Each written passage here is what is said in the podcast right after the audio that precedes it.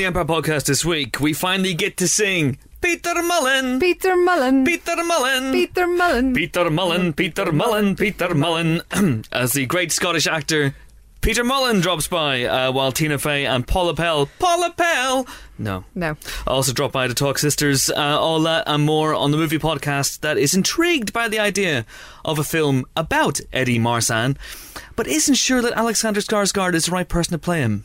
Uh, I think. Uh, never mind. We'll get to it. Hello, Pod. I'm Chris Hewitt, and welcome to the Empire Podcast. This week, as ever, I'm joined by two colleagues of such lethal cunning. First up, a woman whose commute to the office has been cut down massively recently since she started using TFL's new Dragon Hire service instead instead of bikes. Uh-huh. You use a dragon. Right. It's Helen O'Hara, our geek queen. How are you? I mean, how would that even work? I don't know how they'd feed them. Where would like, you what park? would you? You'd be worried about accidental burning and scorching. Mm. You know, don't get me wrong. I like the idea. I just think we need to workshop it a little bit more before we put it into The, into the, dri- the dinosaurs in the Velociraptors in Jurassic World, yeah. he, he, he kind of puts them through their Sure, yeah. into those. Yeah, but, those I kind mean- of, that would yeah. that's a Boris bike. But, but that went horribly wrong, you know. And A, they can't fly, and B, they can't breathe fire. And C, they're actually smaller than your average dragon, although, of course, it depends on. You'd get to work a lot quicker if you were riding a Velociraptor, wouldn't you? Though I mean, people would just get the hell out of your Yeah, way. Yeah, that's, that is true. I mean, you would risk losing an arm every time you got on or off the Velociraptor. I guess there's positives and negatives to Yeah, and they're not going south of the river, mate. not this time of night. Next up, you've just heard him is a man whose commute to the office has been increased considerably since he started using TFL's new Uh oh, Battleship Potemkin hire service. but it didn't. It's really finding it hard to get down the stairs. It's it's it's our art house guru, Phil de Semlyen. Yes. Look, I wrote this in a hurry. Don't worry, Chris, No. it doesn't show. Shit. doesn't, it doesn't show. Good. How are you, Phil? Boris Battleship. Boris Battleship. See, uh, that that works. Mm. There's no alliteration Kind with velociraptors or dragons. You could have said. I travel in only using available light, so I'm usually late. That's much better. Do you want me to go back and do that? no, it's not much better. They're they're all equally bad. Anyway, hi. Welcome both. Hello. Thanks. Welcome both. Hope you're well. Uh, let's kick off with a, a question. This is a question from Twitter from at Mr. Graham Pierce. He says, "What happens if the Force Awakens isn't very good?" Oh. Uh oh. Um, um, he then goes on to say, "You know, will it cause problems for the franchise going on?" Yeah, I mean, I guess, yeah. You know, I think you're going to have to talk an awful lot of geeks off an awful lot of ledges if it's not, if it's not very good. It'll just be people clinging to the walls of Forbidden Planet. don't jump. Rogue One might be great. and they'll go, "Yes, I mean, on reflection, Monsters was very good, but now I'm thinking about Godzilla. I don't know what to do.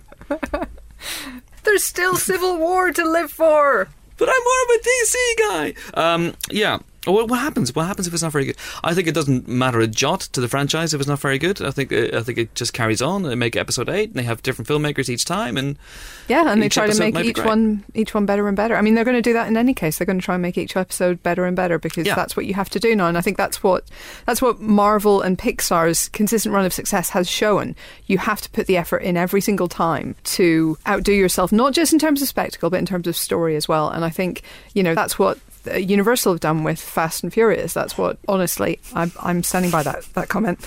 But you know, it's it's. I think that's the modern way they have learned that there is a value, a proven value in making a good film. And I think there's being a bit more effort to do that now mm. for most studios, for most filmmakers, than just to give us spectacle. I think they realize that adding in a story massively increases your back end. So I think that they have already sweat, blood, and tears, which sounds like a really dangerous medical condition, to make The Force Awakens as good as it can be. We've got to hope that that's good.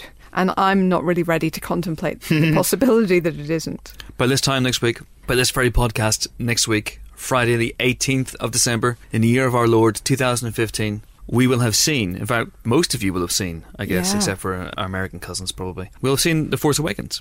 And so we'll be able to discuss it. Yes. We'll be talking about it. And, we- you know, will the bloom be off the rose? Phil, we're a few days away from watching it. Mm. What's your feeling? What's your gut feeling telling you? Hasn't J.J. Abrams just revealed what the second word of the film is? Is Okay. it is? I don't. What was the first word? I've This. forgotten already. This. This. It takes such a long gap between the him announcing the words that I forget what the word before was. this is. I'm, I'm get, I Did you don't know. say? Oh, you don't know. What, what is the second word? I Phil? don't know. Well, you brought it up. I know, which is weird in reflection. I'm just thinking. I'm just thinking. the anticipation of finding out what the third word is. well, we don't know what the second Where word would we get the whole script? How long would this take at the current rate for us to find out what happens? I think in they are entire releasing the film next week. Okay, I don't think so we're just gonna. there's no time for that that approach. We're going to have to see it for ourselves. I think this is going to be a really, really good film. I had a good feeling about it from the beginning. Mm-hmm. All the things that really hated about the prequels have been, I think, remedied. Hopefully, obviously, we don't know quite if the plot issues have been remedied, but Mm-hmm. the visual Candyland of those films we are moving away from. so I've got a really good feeling about it, visually at least, and the, you know, it's got a great cast. You've got a good feeling about this. Have you never paid attention to a Star Wars film? We're supposed to have a bad feeling about Never tell them the odds. Okay. The second word, by the way, is will. This will This will. this will really put the cat among the pigeons if it Yeah. isn't any good. This will. Speaking of the first line of things, this isn't strictly relevant to what we're talking about, so apologies. Um, but I watched The Danish Girl last night, and there's a scene at the very beginning where Eddie Redmayne's character, the beginning of the film, is, is showing his art at a gallery, and the art dealer says that he wouldn't describe him as the best artist in Denmark, but he's in the top one. is that not a Bill Shankly quote? It's a Brian Clough. Brian Clough quote. Brian Clough. Right. Now, of course, who directed The Damned United? Tom Hooper. About Brian Clough. Interesting. Okay. Did you just think of that? I is did that- just think of that. Right. Okay. This is real time Thinking. journalism. Going Wow. on here. The- the- yeah, this Write it is, this, down, Chris. This is how it happens for me. Let's try this again sometime. What thinking? Perhaps when it comes to, to writing your intro next week, I'll, I'll actually give it some thought It instead felt- of just going uh, Phil, uh, Phil, ooh, Battleship Arthouse, Potemkin. Battleship, Battleship Potemkin. That'll do. It felt that really down. anachronistic though, and I just felt I don't know. You want you don't want that in the first line of Star Wars. Well, but want- most people who will be seeing the Danish girl won't have heard that Brian Clough quote. okay. What was the actual quote? I wouldn't say I'm the best football manager around, but I'm the best. Uh, uh, I'm in the best. I'm in the top, one. Yeah. Yes. Gotta love a bit of Cloughie. You don't think Graham Pierce has anything to worry about? The Force Awakens is going to be good. We we don't know this for sure. Yeah. Genuinely haven't seen it, so fingers crossed. If it isn't very good, it might make a dent in the box office. The way that the Phantom Menace was being held as the biggest movie ever, ever, ever, ever, and then the bloom came off the rose very, very quickly, and it didn't get the repeat business that. I mean, it still it, was yeah. huge. Yeah, it'll still be big, but it may not be But yeah, a record breaker if it doesn't get the good reviews, the good Mm. word of mouth as well. but yeah, it's Star Wars. I think it'll it'll still be a juggernaut. As the current acting reviews editor on the magazine, if it isn't good, it's going to be uh, an interesting one to get reviewed. So that'll be exciting. That'll be a challenge for next week. My five star review, Helen, is has, has been written for some time. Yeah, Chris, that Um, review. it, it, you may think it's just the Attack of the Clones review with the names changed. I mean, you it- would be right. That was the impression I had. Also, you used the word zomga, which I'm not sure is really a word, like a lot. So, Yes. I, I, I- you know, once I took those out, you were 800 words short of the word count. I mean, it was only an 850 word review. this is true. Doing that's that's great if you're trying to you know hit word count. Star Wars: The Force Awakens, directed by J.J. Abrams and starring Harrison Ford, John Boyega, Daisy Ridley, Mark Hamill. you just list the actors. Uh, it was an old trick you used to do if you had, say, a hundred word reviews to write of of TV shows. You would literally just go. Well, this is a great season containing such uh, such great episodes as, and you would list the episodes and then go four stars at the end of it. But uh, that was back in the day. You would I never. was, I was young. You I- needed the word. I was young, naive, and foolish. I think you're okay, Mr. Graham Pierce. It's going to be fine. We will be having a Star Wars The Force Awakens spoiler special for those of you who have been asking. It will involve four Empire idiots sitting around the table talking about the film. Whether we have anyone from the film to discuss it is up in the air at the moment. We're hoping that we will, but I can't reveal who it is just yet. Indeed. But but keep your eyes peeled. That'll be up twenty first, Monday the twenty first of December. All being well. Okay, right. Uh, if you want to have your questions read out on the Empire Podcast, then do send them to us. We're on Twitter as at Empire Magazine. Use the hashtag Empire Podcast. You can email us podcast at empireonline.com and you can Facebook us as well, which is a lovely thing to do if you have the Facebook. Next week is our last podcast of the year. last regular podcast of the year. There will be Sure. a review of the year special to come after that, and the Star Wars special as well. So because it's coming up to Christmas, why don't you send us Christmas related questions? Hurrah! Do that. Do that, and we'll get our teeth into those next week. Right, time for a guest. Let's have it. Let's have it. Time now for our first guest. He is one of our favourite people, one of our favourite actors, writers, and directors. He is a force of nature, amazing in films like Tyrannosaur and Warhorse, and a bit of a double whammy this month. Uh, he's in Sunset Song, Terence Davies' Sunset Song, and this week he's in Hector as well. He is the man who has inspired, as you've already heard, an Empire staple at karaoke, and Phil de Semlyen got the opportunity to tell him all about that. Uh, and he lived to tell the tale. It is, of course, the great Peter Mullan. Please enjoy the interview. P.S.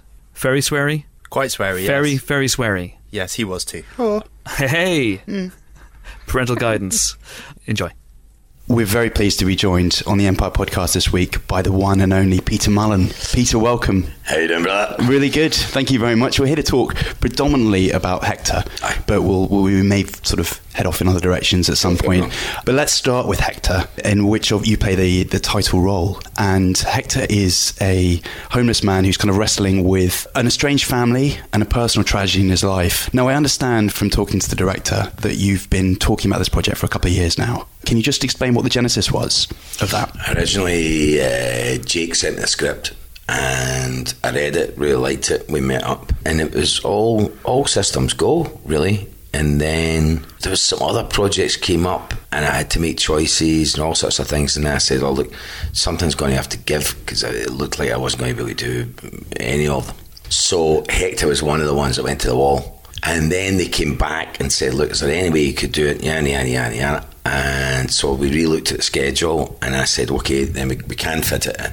And then things went wrong with the producers. So, long story short, exactly a year later from when we were supposed to be filming it, we filmed it. Right. So it was a long time in the happening. Jake Gavin is a first time writer director. Yeah. You obviously once a first time writer director as well. Does that kind of encourage you to take a chance? Is there a sense of taking a chance on someone that hasn't got a sort of IMDb page ready to go, as it were? Um, no, you get some actor dicks that talk that way. They talk about, uh, or talk about chance because you've never it. I've never understood that mentality. I seriously, if a script's good and you like it and you like the director, I don't know if there is a big risk. I mean, if they're paying you the you know reasonable money, I don't know what the big risk is. I don't get it because I've worked with, I guess, guys who would be more experienced and very few, but all the directors I've worked with have been fabulous. But there's been one or two that have turned out to be complete wankers. I'll not name them. Go on. Nah, but they've done- you know they've, they've turned out to be complete, really fucking pricks, and they've got far.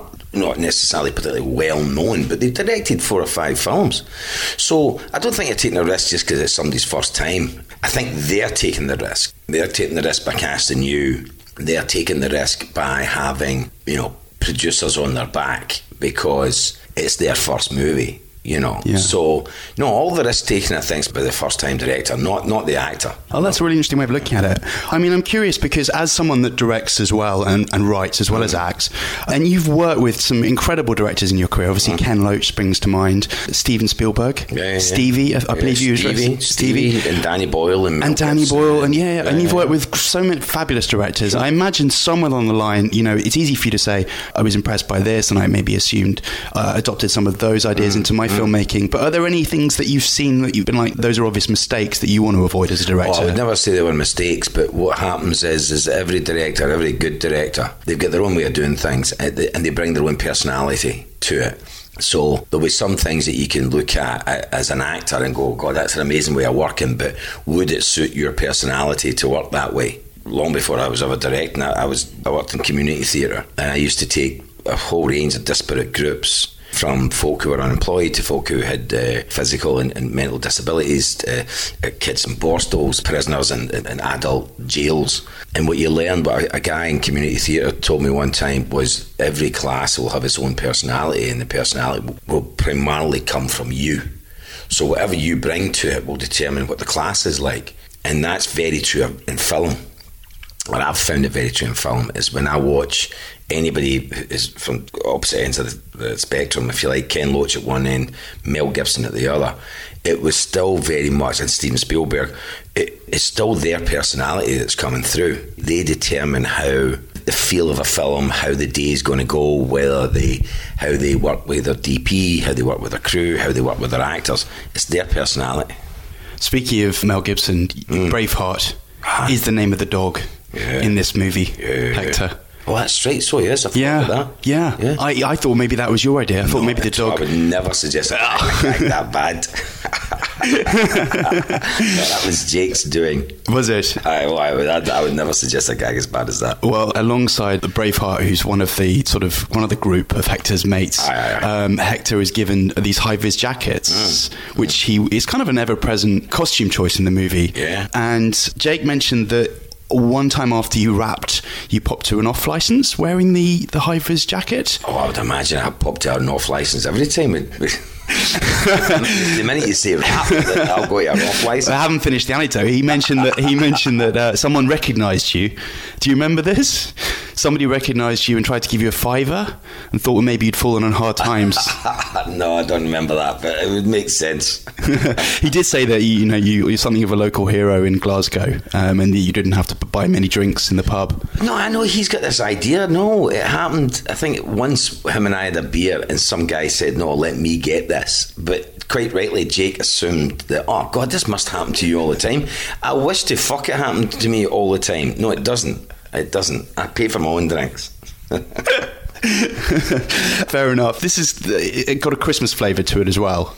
As Hector winds his way south, doesn't he, from Scotland to Liverpool and then Yeah. down to London, Yeah. where he meets up with some old friends in a shelter over the Christmas period. Did you have any kind of conversations or experiences of what that thing is like, that particular environment? Because it's one time of the year when, when homeless people kind of mm. find a kind of a surrogate family. No, no, I've never. My sister worked a lot in, in homeless charities when she was younger, so I I got to know a bit about it through that. And obviously, I'd been homeless myself a couple of times when I was younger.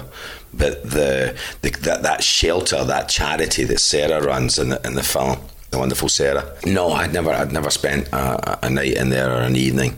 But I know Jake. That's where he got all his ideas for the film from. He'd done that, and it seems there is a sort of, from what I could gather, there was a sort of, there is that fairly obvious sense that you know you're going to you're going to rally round when this is your one three four days of comfort and you're all going to go your own ways it's not like everybody's going to you know we're not going to set up home together you know but I'd imagine that in that circumstance is that there's a, a certain uh, peace on earth kind of feeling about it I guess I mean I'm guessing this and that's certainly what's in the film you know but then maybe it's a pile of bollocks maybe Jake's just made it all up we'll find out. Uh-huh. Uh, do you have a favourite Christmas movie? Are you someone that sits down on Christmas Day and, and watches Oh yeah, Miracle on Oh, 34th aye. Street?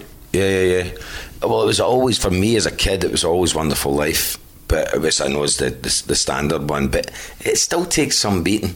I mean, my kids, my kids are, are saying now Elf is their favourite one, which is fair enough. That's their generation. Miracle on Thirty Fourth. I saw that when I was a kid, but I I don't think anything's really quite beating Wonderful Life. I have to say, for me, anyway. That's a very, very solid choice indeed. Oh. Now, in cinemas this week, as of Friday, as of today, in fact, there's a Peter Mullan double bill. You've got two choices. I. And I wanted to ask you, you've got Sunset Song by the great Terence Davies Aye. and Hector Aye. by the great one day Jake Gavin. Um, and uh, I wonder what order people should watch them in. Oh, gold. All right. No, well. If you want the Peter Mullan double bill, Well, I, gonna be? well, first up, I want to get back to Glasgow in time so that there's two posters in the cinema with my face on them because that's cool. That doesn't happen to an old guy like me. I don't get that chance very often. so I really get on the in the poster of a film. So I really want that, and I want to get to Glasgow, and I just really hope that the Cineworld have them side by side because Glasgow's got an enormous cinema. I think it's the biggest in Europe, and that's my first hope. Call me selfish and shallow. I want those two posters. What would I recommend you see first? I would go Hector first, then Sunset Song, only because Hector's a lighter movie. It's a, a brighter movie. And I would watch that first and then go for the heavy duty Sunset Song. And then again, you might want to go the other way, which is a heavy duty Sunset Song to be lightened by the Hector. a Peter Mullan palette cleanser, perhaps. I don't know about the Peter Mullan shit, but in terms of in terms in, ter- in terms of the movies, Yeah. I would go personally. I'd go Hector first, then Sunset Song. Both being very well reviewed, and I guess Ah. showcases of. I mean, you know, my first encountered you in Shallow Grave right. way back when, which Ah. is just a, still a devastating, brilliant movie, and you're scary as all hell in that film. I've, Um, I've, I've, I don't remember Shallow Grave that well. I, I, I saw it once. Am I scary? Excellent. I knew I was scary in that one. Uh, Is he not kind of cool dude that doesn't? He's more. He's more sinister, isn't he? More sad, sadist, sinister. you torture people quite a lot. Aye, but that's just part and parcel. You know what I mean? It's just that's Well, I- movies. I do, yeah. and it's only you and that I'm doing it to. It's McGregor. He can take it. True, true, Jesus, true, true. All right, well, okay. One of your benevolent characters in Shallow Grave, should we say? but you do have a, you know, an on-screen presence, a ferocity in, in films like Tyrannosaur in particular recently, which Oh, is phenomenal. Yeah, um, and you're an actor who's also not afraid to say my character is an asshole. A lot of Oh, yeah. actors will say, "Oh, he yes, but, Ah. but also, you know, Hitler, but you know." No, no, I don't. I don't You don't do that. I don't like it. I, I, I never see any reason for it. If it doesn't make you say you're making somebody a, a non-human being, but you're perfectly entitled as yourself to look at whoever you're being asked to play and say he is X, Y, and Z. He's a sadist. He's shallow. He's self-pitying. He's whatever it might be. Doesn't mean to say that when you play him, you don't give him the necessary elements of your own humanity. But I'll be fucked if I play anybody for sympathy because you can play anyone and make them sympathetic, including Hitler, Stalin, and Mao Zedong. You know, you just put the strings on it and put it in the right context, and you can play them for sympathy. Yeah. So it's an extremely dangerous thing Right. to be doing. What you've got to try and do is be you know, be honest about it. As in, you're not denigrating the art of acting. Quite the opposite. It's like you're having to portray someone, whether you like them or not, to an audience, and at least ask for understanding rather than ask for sympathy. I hate that ask. I hate watching a performance that's, you know, at the minute they're begging for your sympathy, they're really begging for the fucking Oscar. That's the truth. It's like, please, you gotta love me. You know, give me that fucking Oscar. if not an Oscar, give me a Golden Globe for fuck's sake. You know, when you get that kind of shit, I just switch off. But if someone's honest enough to stand up and say, look, you may find this particular character absolutely, you know, abhorrent, but I will give you an honest portrayal of them, that I really enjoy.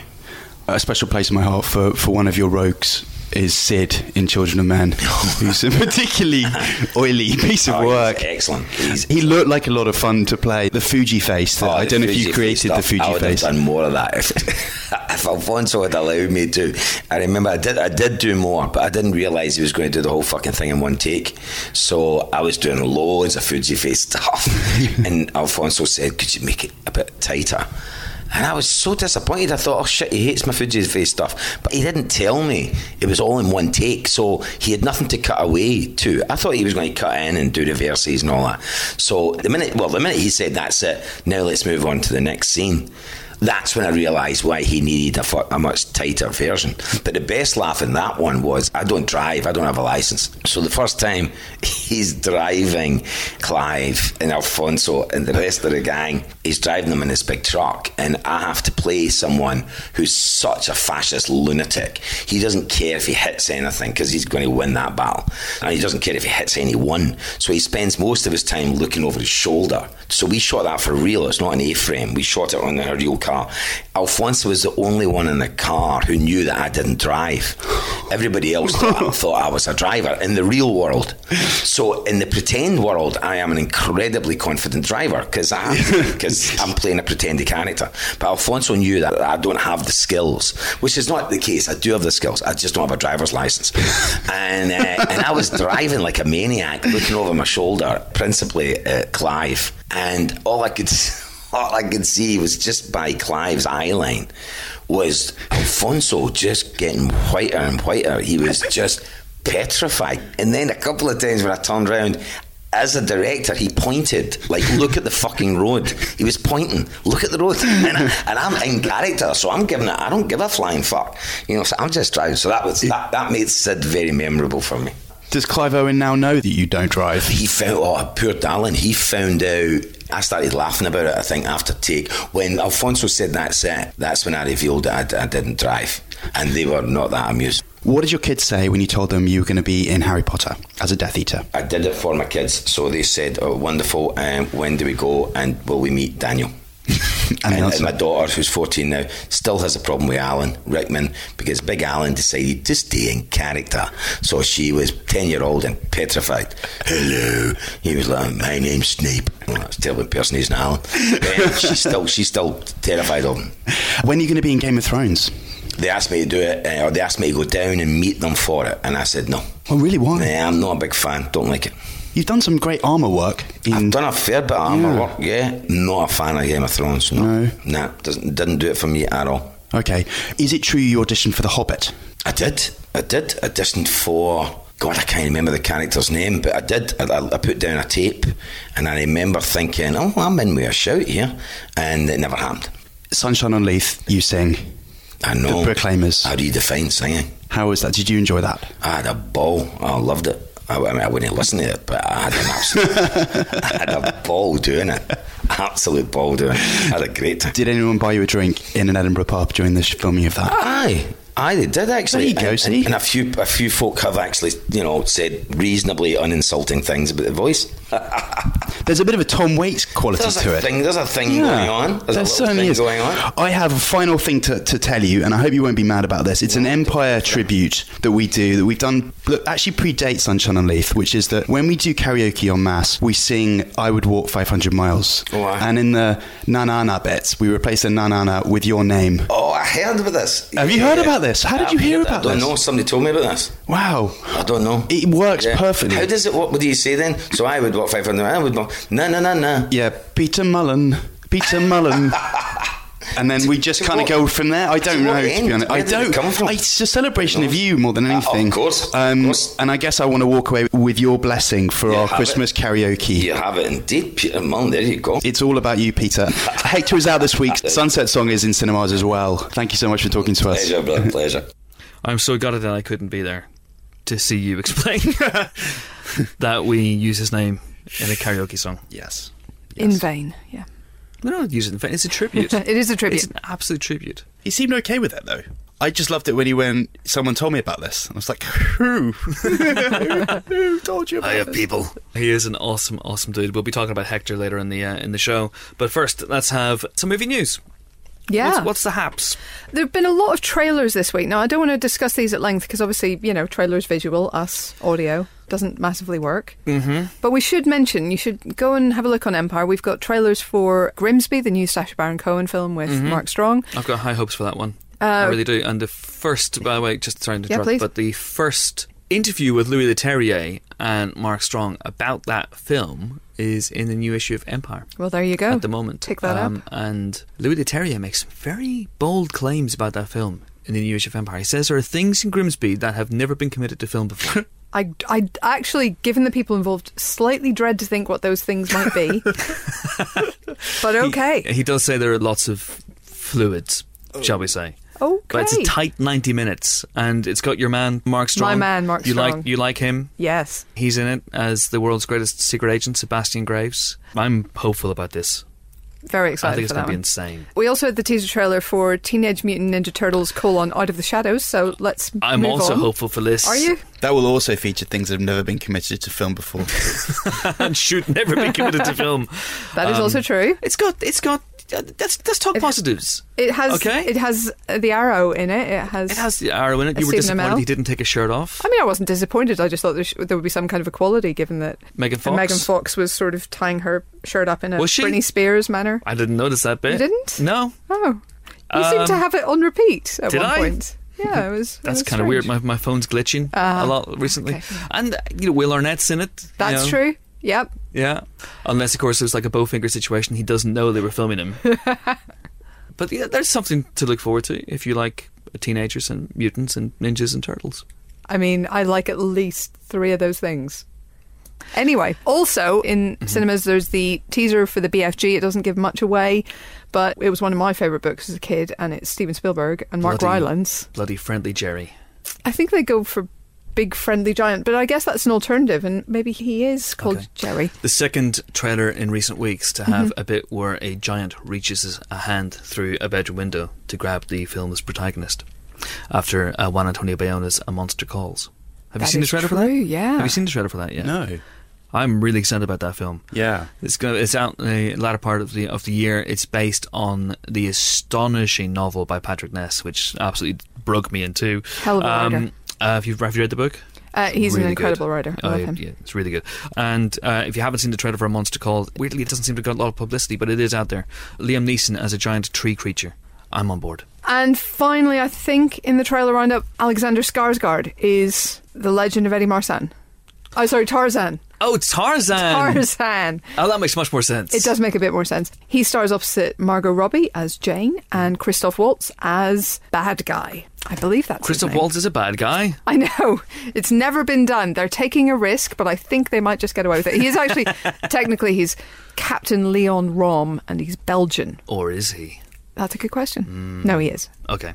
And Sam Um, Jackson's in it too? Samuel L. Jackson's in it, Djimon Hounsou's in it, Simon Russell Beale, John Hurt. So, exciting cast.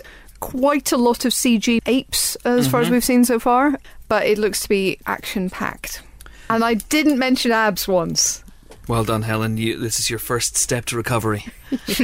You're doing well. The six step program. the six six-pack pack program. Hey. Oh, this is. Oy. Yeah, so I'm really disappointed. It's actually not about Eddie Marsan, but uh, but there you go. Well, you know, we, we live for the legend of Marsan. And the other trailer that's out this week, Yep. which is actually not out at the time of recording it, but will be out hopefully by the time you're listening to it, is X Men Apocalypse.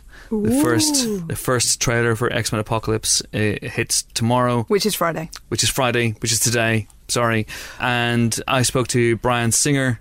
The director of X Men Apocalypse for one of our patented, exhaustive trailer breakdowns. Spoke to him for quite a while about it and got a lot of really interesting stuff. So uh, check out the website for that. And I don't think I'm officially allowed to comment on the trailer just yet because I signed something scary, but that's happening. So do uh, check out the website, and the trailer's good. sue me! You commented. Sue me! Please don't sue me. Right. I love it when you've got something important you want to share, but you're embargoed. It's like it's like someone's pumping you full of air, and you're just getting. oh, and I'm just gonna pop you now. don't pop me. No, Phil, sorry, please. Chris, I won't. I've got just something that I wanted to mention. A film called Felt. It's about deep throat. Sounds to be like clear, a porno. it's- It's, not. It's the one about porno. Watergate rather Watergate than Deep Watergate Throat. Deep Throat, not porn Deep Throat. Exactly right. It's about a man called Mark Felt. We know the story of Watergate from All the President's Men. Hal Holbrook played Mark Felt in All the President's Men. In this film, it's Liam Neeson stepping into those shoes. And it's a story of the guy who was within the FBI who had the smoking gun evidence that the Nixon administration had broken into the Watergate Hotel, eventually brought the whole shooting match down the White House under Nixon, sort of imploded from there. His identity was a secret for a very, very long time. And I think this film has just added Maika Monroe to its numbers. We don't know who she's playing, but we love her from The Guest, mm-hmm. and it follows, which is terrific. Jason Bateman plays Charlie Bates, an FBI agent who's an underling of Mark Felt, and he has to sort of grapple with whether or not to reveal that his boss is doing something sort of illegal but not necessarily immoral. So that's kind of where this is set.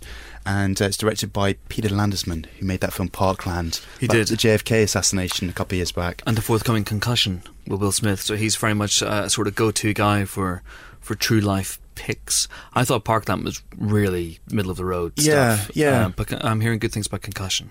Good. Well, this seems interesting to me. I just think it's an interesting subject matter, mm. and I can see it as being a good role for Liam Neeson. You know, he's a taciturn man in a difficult situation. He's done that before. Yeah. Mm-hmm. All the President's Men is obviously the definitive story of this from the journalist point of view, but I guess this is more from within the FBI, which we haven't seen before. Yeah. It's such a big story. And there seems to be a first for telling sort of stories about journalism. Obviously, you've got Spotlight coming out. Mm. There's and probably. Truth. Thank you so much. There's, I was going to say there's probably at least one more, hopefully. so, yeah, I'll keep an eye on this one. But Maika Monroe, I think, is an actress of real talent. So it's good to see her joining something different. Speaking of actresses of real talent, there were reports this week that Rebecca Ferguson will return for Mission Impossible 6, which is excellent, excellent news as far as I'm concerned. It's very good news. And I'm thankful that it happened the day after our Chris McQuarrie spoiler special podcast went up. I know I'm, I'm glad because if it had been released before that spoiler special came out, it would have been True. It would, it would have seemed out of date. That's true. So, so thank you. I, I don't think it was actually deliberately delayed, but thank you for not revealing that before the special came out. And, by the way, I know I sound like a, a snake oil salesman, keep pointing people towards different podcasts. But if you haven't heard the Chris McQuarrie Mission Impossible Rogue Nation spoiler special, it's two and a half hours long. But trust me, it's it's worth it if you have the time. And if you don't have the time, make the time. And if you don't want to make the time, then that's entirely up to you. But it's very very good. Indeed. I just want to mention two more quick things very, very fast. First of all, there's going to be a new TV series based on Joe Hill's NOS4A2, which is a very, very scary book, and therefore I am quite excited about that. It's also kind of an interesting one because uh, the baddie lives in essentially Christmas land, but he's really bad. So that will be an interesting one to see as it approaches screens. And keeping it in the King family, Idris Elba is apparently in demand uh, to play the gunslinger in the Dark Tower series. What? Yep, Really? yep. This is news. This is news. Hang on, this is this is news happening to This me is right what news now. feels like. Chris, you've been news. Helen, tell me more. Well, the last we heard was Matthew McConaughey had been offered his pick of the roles in the Dark Tower series. It's an enormous thing to try to adapt, frankly. And they're talking about a franchise that will appear on big and small screens. So you get the scale, but also the kind of the development and the time you need to tell this story. So we've got a director in Nikolai Arcel. We've got producers Ron Howard, Brian Grazer, Akiva Goldsman. They are now apparently trying to get Idris Elba to play Roland Deschain. So, how do you feel, Chris? I know you're a very big fan of the series. That is very interesting. I've never been able to picture Roland in my head. I just know when the casting doesn't feel right. I didn't think it felt right when, when Javier Bardem was linked with this role. Really? It didn't feel right to me. Huh. This feels more right. All right. I'm intrigued. I still think they this is such a difficult series of books to adapt. I'm worried about the outcome. But yeah, Idris Elba, a fantastic actor, and why not? Why not? Yeah, something about Javier Bardem it just didn't click for me at all with that character. This is better. So the idea is still a TV series, couple of, at least two or three films. I mean, some of the stuff that happens in the Dark Tower, how they're going to do it because it's so metatextual. Yep. So they're going to take all that stuff out. There's a Salem's Lot character who shows up at one point. So how do you do that? Stephen King himself shows up as a character at one point. How do you do that? You know, there's tons of stuff. I mean, it's it's yeah. It could even link up to NOS4A2, actually, because there are links between the Stephen Kingiverse, mm. if you will, and, and that book, which I won't go into too much. But yeah, it's a. To call it sprawling would be an understatement. I think it's fair to say. Yeah, and So- it's it's unlike anything, any fantasy thing I think Hollywood has ever attempted because it's not. You think of fantasy, you think of Lord of the Rings, you think of Warcraft, you think of orcs and Middle Ages, and and this is not that at all. I mean, there's an element of that at some point, hmm. but there's also gunslingers and the Wild West and the future, and uh, science fiction and evil trains and going from dimension to dimension, and it's an extraordinary, extraordinary work over seven books at first, and now more stuff as well. I just don't know how they're going to do it. Casting Idris Elba is a good start. All right. So that's it, I think, then, for That's news. it. Yeah, but there's uh, tons of stuff as well. Ant Man's got two writers, Oh, yes. hasn't it? It's got It does. It has. Well, Ant Man and the Wasp. Ant Man and the Wasp, yeah. The, the sequel has its writing team. So it's going to be led by, we believe, Andrew Barrer and Gabriel Ferrari. Apologies if I've in any way mispronounced those. They did uncredited work on the first film during shooting. They were the on-set team. They were the on-set team. So they're going to work with Paul Rudd and Adam McKay on the story. And then, as we understand it, Adam McKay goes back to, you know, The Big Short 2 or whatever he's got pl- coming up next, um, which is basically anything he wants, I think, after that film. And Barrer, Ferrari, and Rudd will then work on the full script. So that's a, you know, pretty good lineup. It's, yeah, a good lineup, and you know uh, it'll be interesting to see what those guys do because obviously the last film was developed in such a tumult that Edgar Wright and Joe Cornish's script was still knocking around. It Yep. was still formed a big part of the script that came to be. They were rewriting it on set. Rudd and McKay locked themselves away in a hotel room, and you know all, all these different influences, and then things changed during production. So hopefully, with a bit more of a run up, they might be able to achieve something great with this. So fingers crossed. Phil, anything else? No, I think that's pretty much pretty much the size of the news pod. That is the size of the news We've just pod. given a thorough stirring to.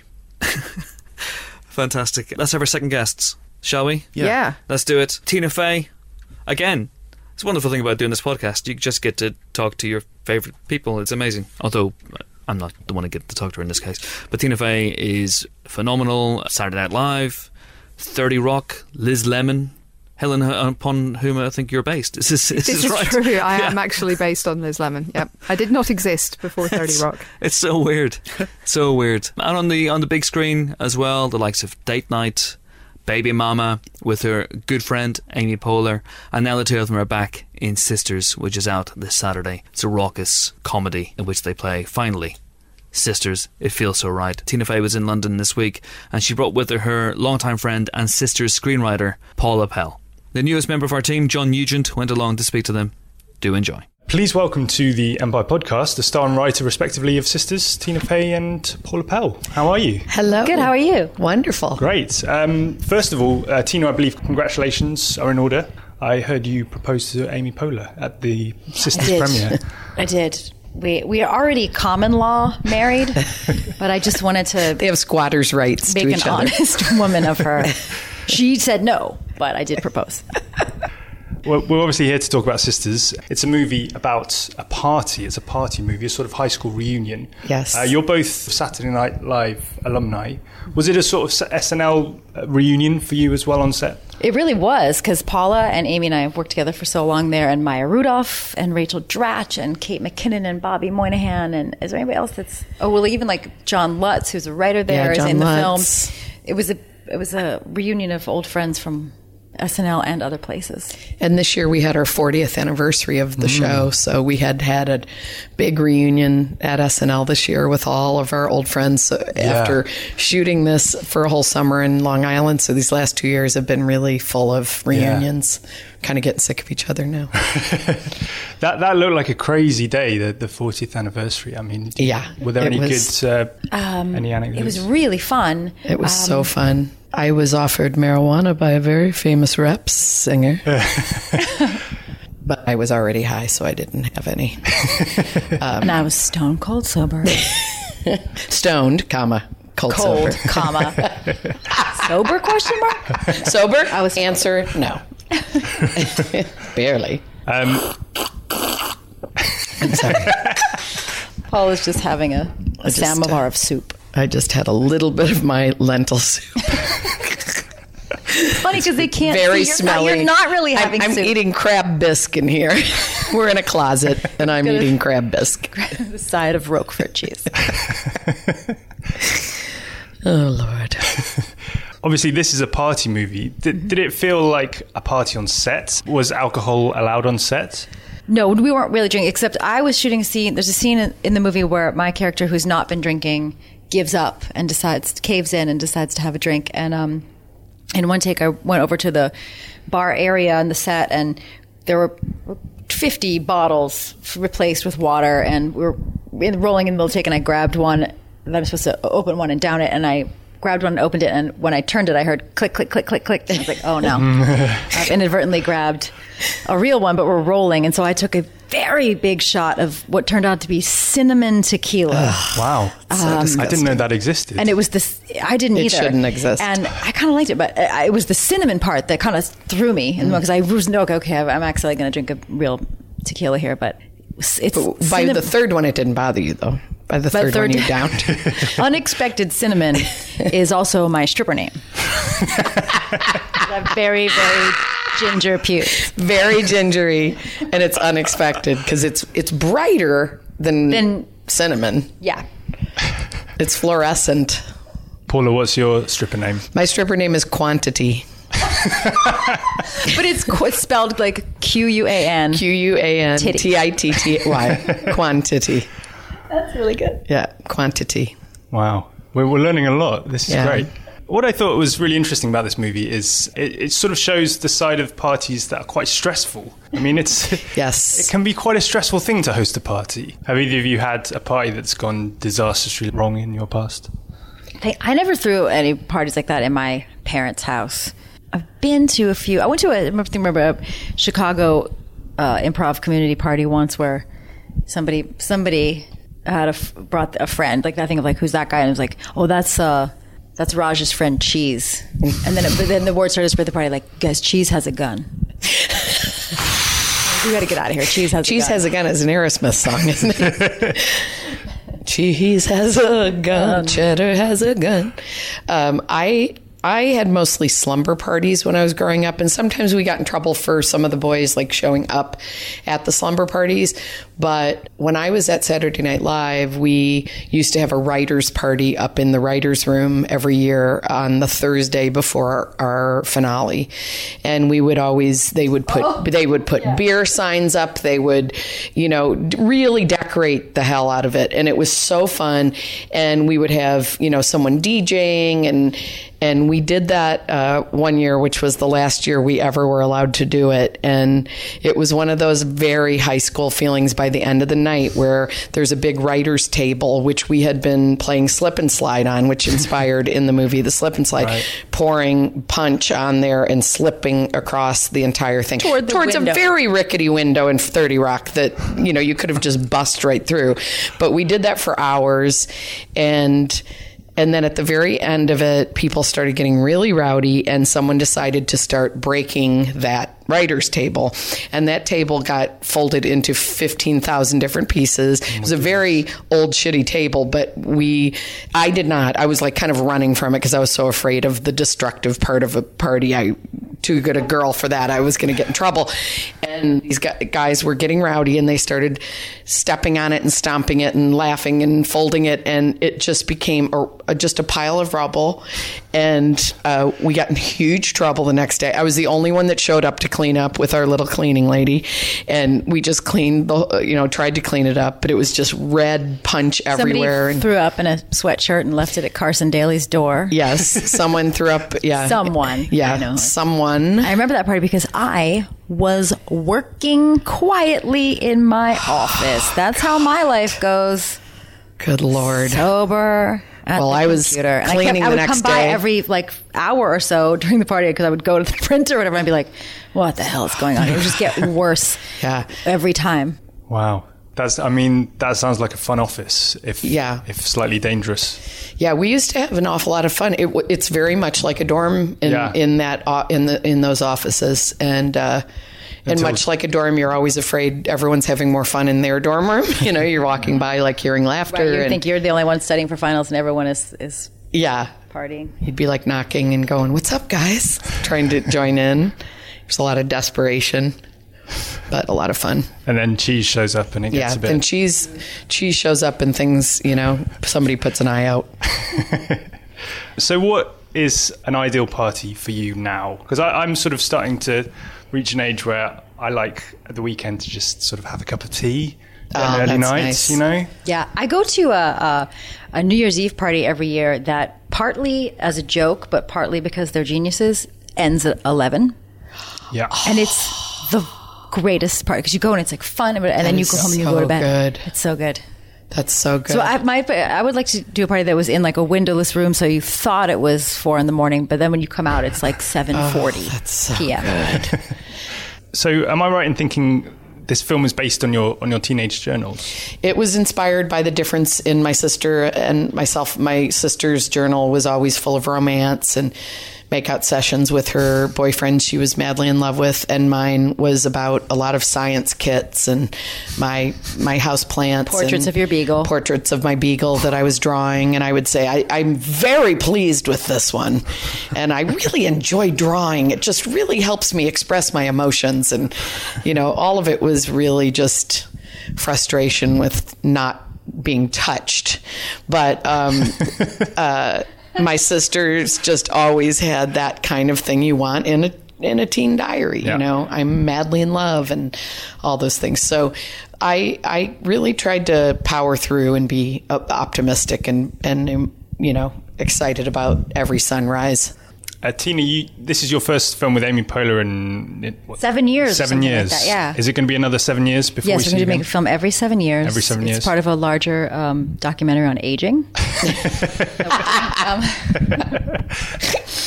um, yeah, we'll see. It's by the same director that did Boyhood. It's by well, it's Right. by it's Michael Apted. Is producing. um, yeah, it's like Boyhood. It's called cr- crone cronism.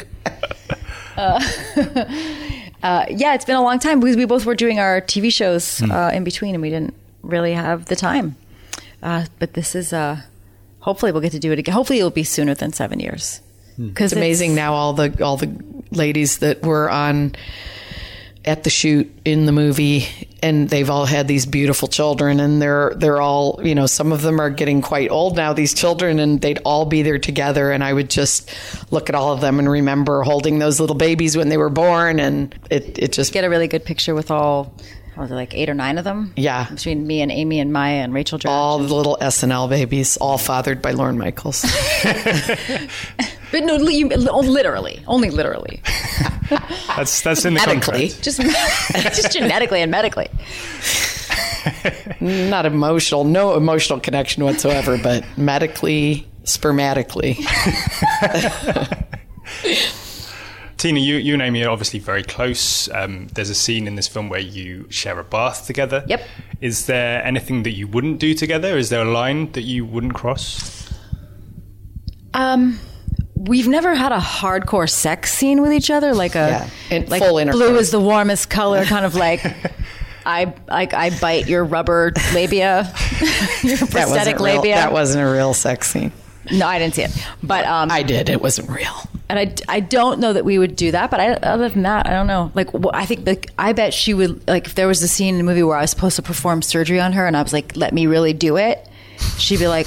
I'll do it like okay one time in the master you can do surgery on We'll me. nail it in the one take, First take. but you can gut me in one take. So this film in seven years, we're going to see hardcore sex and hardcore surgery. Yeah. sex while performing surgery on Sex each other. surgery. It's about two high-powered surgeons that end Who are up secretly married on an island, both get sick and have to perform surgery on each other. on their anniversary, so they also have to have sex. they have to. Have They have to. This this film is out this weekend in this country. In the US, it's out on the same day as a film called Star Wars. Yes. Um, I don't know if you've heard of this Going film. Going down, Star Wars. Bye, Star Wars. Bye, Felicia Wars. So who do you think will win the box office war? I think the Rebel Alliance will win. That's Star Wars. Yes. That's not a metaphor for us. Sure. That's Star Wars. yeah. I mean, Rebel Alliance. Liz Lemon is obviously a huge Star Wars fan. Uh, would she be in the line already, queuing up? Liz Lemon would know that she had to support women in comedy. She would buy a ticket for Sisters and then sneak in to see Star Wars first, which I'm fine with if people want to do it that way too, and then just come back and Just go see back Sisters see again. both. Yeah. I mean, it's why not both? It's a great double bill. Yeah. Yeah. Hashtag you can see them both. Pretend it's the same movie. It's just in two parts. Mm-hmm. Did you consider having more sort of Tie Fighter dogfights in your movie? More than the four that they're that are in there? No, Yeah. that would be excessive. Two got cut. Two got cut. Yeah. Yeah. Okay, I think that's all we got time for. All right, thanks. Tina Fey, you so Paula much. Thank you so much. Thank you. Thank you. Again, incredible interview there with Tina Fey and Paula Pell that actually hasn't happened at the time of recording this, but I'm led to believe it will be incredible. It will have been amazing. It will have been amazing. Okay, let's start the review section of the show with Grandma. Should we start with Grandma? Yes. Starring Lily Tomlin, last week's guest. Old ladies first. Um, Lily Tomlin is amazing in this. She plays Elle, whose granddaughter turns up one day. Her name is Sage. She's played by the very good Julia Garner. And she turns up looking for money to have an abortion. She's only 15, she's pregnant. She has found a reasonably priced abortion, but she still needs the funds to cover it. And she is scared to go to her formidable mother, mm-hmm. played by Marcia Gay Harden. So the pair go on a sort of mini road trip to find the funds because Elle herself doesn't have any money and has accidentally cut up her credit cards to make into a wind chime. Yes, she's that kind of person. But as we meet her, she's also going through her own problems, which kind of, in many ways, dwarf Sage's. Elle has just broken up with her girlfriend, played by Judy Greer. In one of her better roles this year, she's been in a lot of thankless thankless roles this year. And she's still, frankly, mourning her wife of, you know, 20 or 30 years who died a couple of years beforehand. And they basically, it's, it's a sort of a little road trip movie. They go around just going to old friends, old acquaintances, old enemies in one case, trying to get the funds together that they need for this procedure.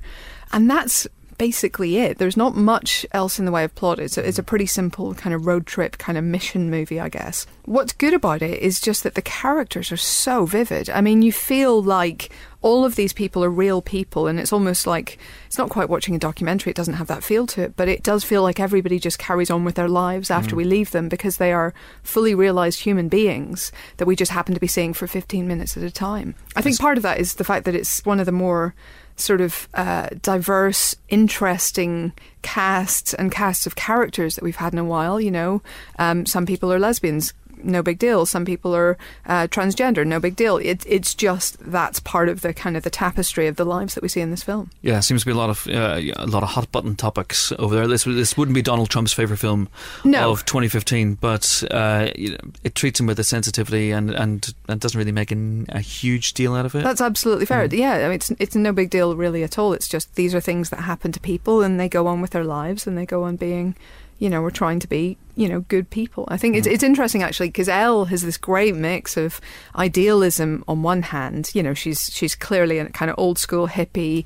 She reads, you know, all this all the all this literature. She's into her feminist thinkers and all this kind of stuff.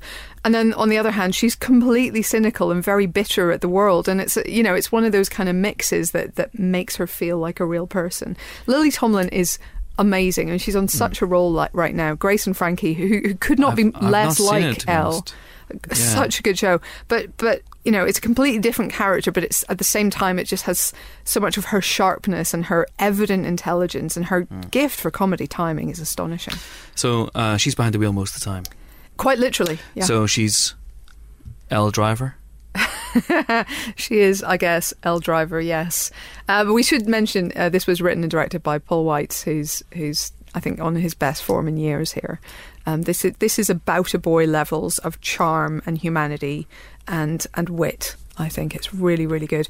Uh, props as well to Sam Elliott, who, despite being shorn of his magnificent moustache, which should be a crime against It took humanity, five men, three days, and they, went through 27 hacksaws just to Um, make it happen.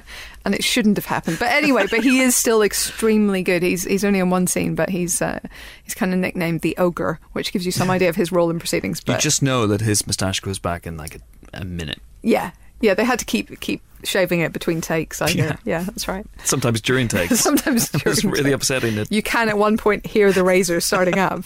Yeah. Hold still, Sam. No! But no, honestly, uh, I I can't recommend Grandma highly enough. I gave it four stars. I could have maybe You gone could have higher. recommended it more highly. I could. You're right. You're right. oh, Uh, you know, Helen, I'm going to give you some props. That's a very good review you wrote there for the Empire magazine. Oh, thank you. Oh, Ah. A very good really review. nice. Phil, Yes. tell me about Hector. Okay. Um, well, Hector is a. It's Peter. It's a very much a Peter Mullan movie. He's the central character. He plays a, a, a, a Scotsman called Hector McAdam, uh, who is basically who's basically suffered a tragedy. It's an unsort of un, an unspecified tragedy in his life, which has put him on the streets. So we meet him and a small sort of coterie of his mates going down the offie, buying them lagers. He's clearly got a kind heart and looks out for other people. He's got a kind of a, a nurturing spirit. So he's a very likable Peter Mullan performance. At no point does he brutally beat anyone to death. and he gives this film a lot of its heart and soul. It's the work of, as we talked about in the interview, Jake Gavin, who's a first time director and a long established photographer. So there's some beautiful uh, landscapes and great photography in this film as you watch Hector travelling south from Scotland, from Glasgow to Liverpool, and then down to London, where he wants to go to the sort of crisis-style Christmas shelter.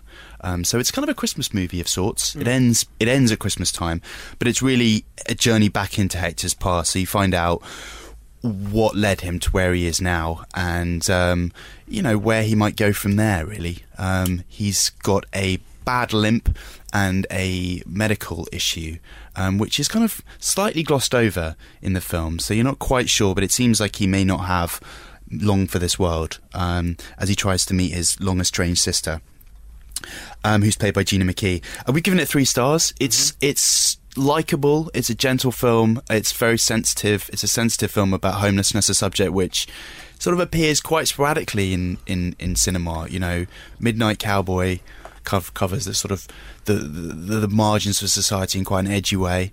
Um, Carla's song Ken Loach has been there before. Again, fairly edgy, fairly hard hitting.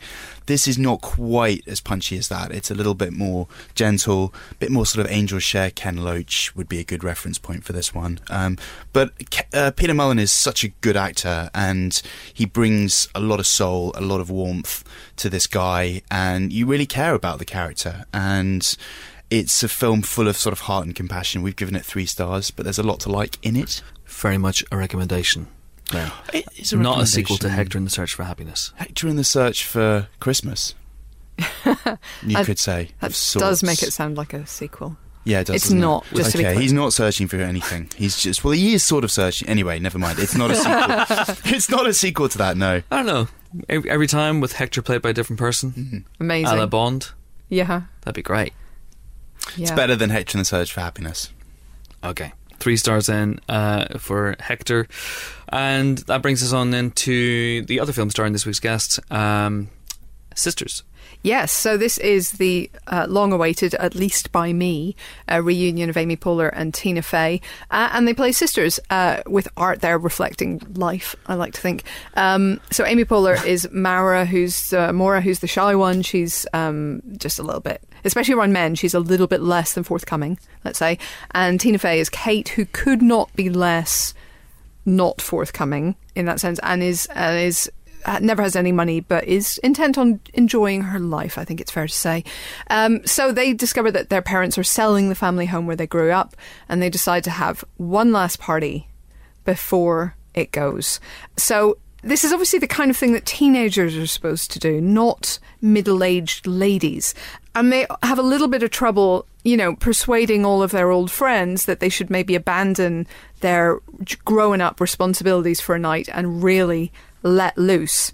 So the first part of the film is a real slow burn, and to be honest, it's it's it's not as funny as one would like it to be. But when the party starts, things get very, very crazy, very, very fast, and it basically becomes like Animal House. But with your parents, kind of thing.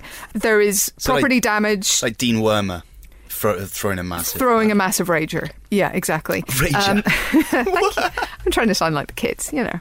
Uh, yeah, the sisters ha- have a fight. The house is falling down. There's loads of property damage. It, it upsets my neat and tidy heart. Um, everybody gets quite filthy. Um, quite a lot of drugs suddenly come into the picture. Everything goes a bit wrong. Yes, we don't approve. Say no, kids, to drugs. Um, but it at least gets very funny. So that's the main thing. So in the end, despite this sort of slow opener, we gave this three stars because it did make us laugh quite a bit. It's just, uh, Tina Fey and Amy Poehler are amazing. If you could put them together, they'd create the perfect woman. Amy Failer. Tina, Tina Pof, Pofey. No. Ti- anyway, th- they're awesome is what I'm trying to say. Uh, so, yeah, good. Good. Good. Three stars. Recommendation.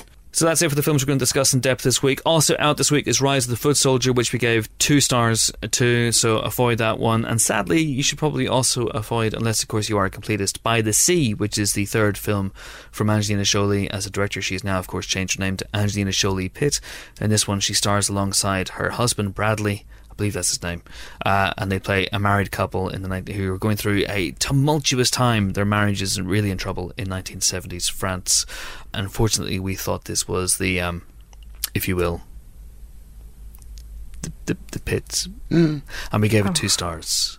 Uh, so check it out if you if you like pretty people yelling at each other. If if you don't, two stars. That's it for this week's Empire podcast. Join us next week for more film related fun in the last regular podcast of the year. But we'll be joined by Who? Will Ferrell and Mark Wahlberg, star of Daddy's Home, and Tom Hooper, director of The Danish Girl and Brian Clough quote appropriator. So uh, how the interviews happen, so we can't we can't shakoos him, but you know, still it's it's good. Good interviews. Do check them out. Uh, do come back. Uh, don't forget, of course, the Chris McQuarrie spoiler special, which is out now. Uh, the Star Wars one is coming up. We're going to have a review of the year towards the end of the year, and uh, a peep show, a farewell to peep show podcast with its co-creators Sam Bain and Jesse Armstrong. That'll be out in the next. The final episode's out next week. Can't believe it.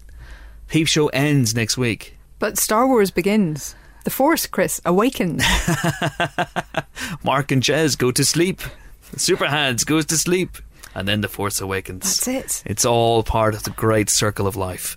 Uh, so do keep your uh, ears peeled for those as well. Until then, it is goodbye from Helen. Toodaloo.